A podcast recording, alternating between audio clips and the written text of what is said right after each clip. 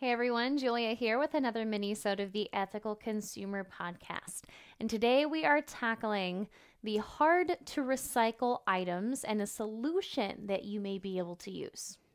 So maybe you're already a recycling pro and you know the ins and outs of the numbers on the plastic items, and you're already familiar with what your local recycling program takes and the things that they don't take. And that is the hard part, and that's what we're talking about today. A lot of food containers are indeed recyclable, whether they be plastic, glass, or metal. But what about cosmetic containers, toothbrushes, even instrument strings? These are the things that most people find themselves stumped on. Instrument strings are metal, but I don't think I can put them in the metal recycling bin. And a lot of cosmetic containers can be plastic or glass, but they may be a plastic that your recycling center doesn't take. Or the caps may not be labeled. Can I throw the cap in the plastic recycling bin? Or is that going to spoil the whole load? A company that I have recently discovered is helping solve this problem. The name of this company is TerraCycle. You can go to terracycle.com to find out more information and to see what products you're able to recycle through them and if there are any local options. So, TerraCycle is actually a worldwide company. They're in many different countries, and in each country, working with brands specific to that country in order to help solve this difficulty of our hard to recycle things. In the US, you may find some notable brands such as Brita, which I mentioned on a previous mini-sode on how to reduce our reliance on single-use plastic.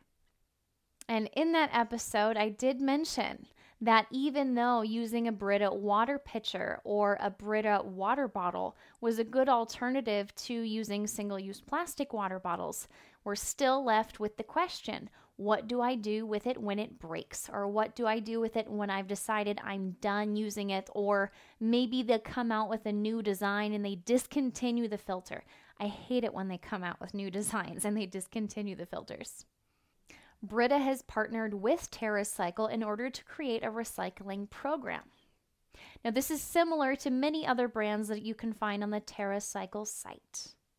Most brands will have you fill out a request for a box, for a pouch if they have a specific delivery method, and then you pay to have it shipped to you, or some even have it shipped to you for free. The company may actually be covering the cost to recycle it.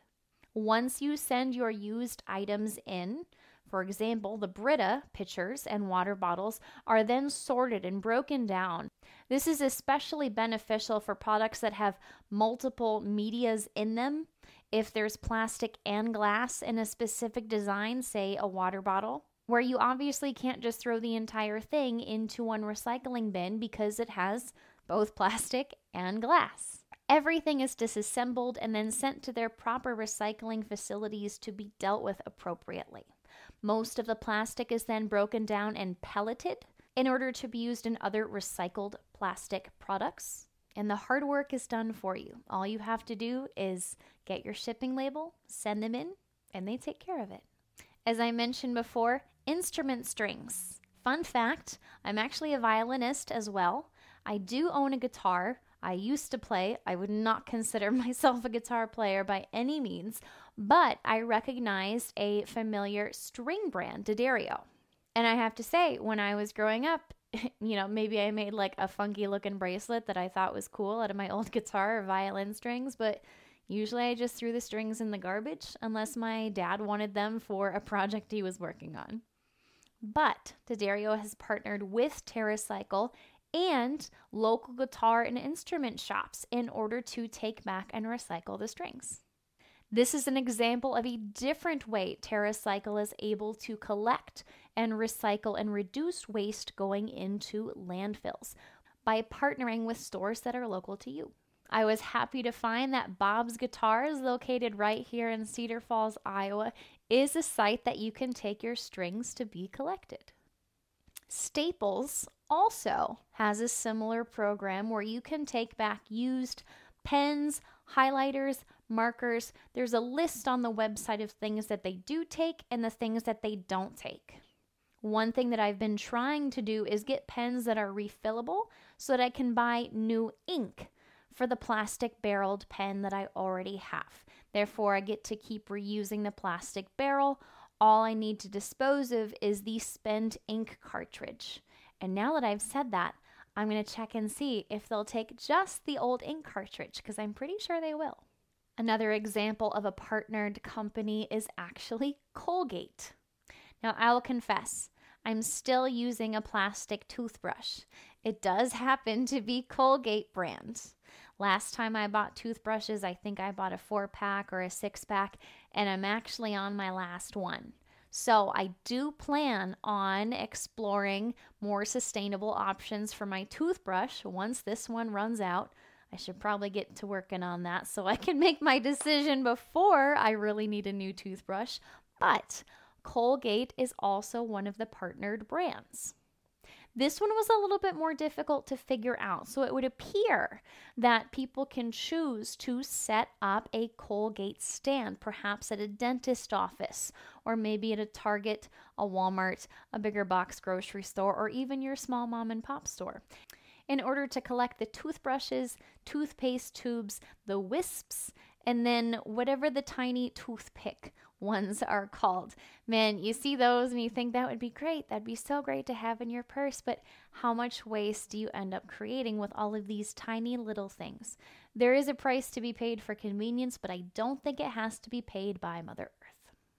Sadly, I did not find a drop point in my town where I can drop my toothbrush. So I will be looking at a different way to recycle that, hoping that it does not end up in a landfill before I make that sustainable switch.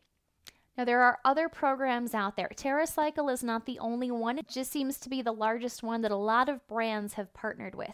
I even saw recently on their Instagram that they partnered with Ocean Spray and had some of their plastic or coated foil packages that you could send in to be recycled properly.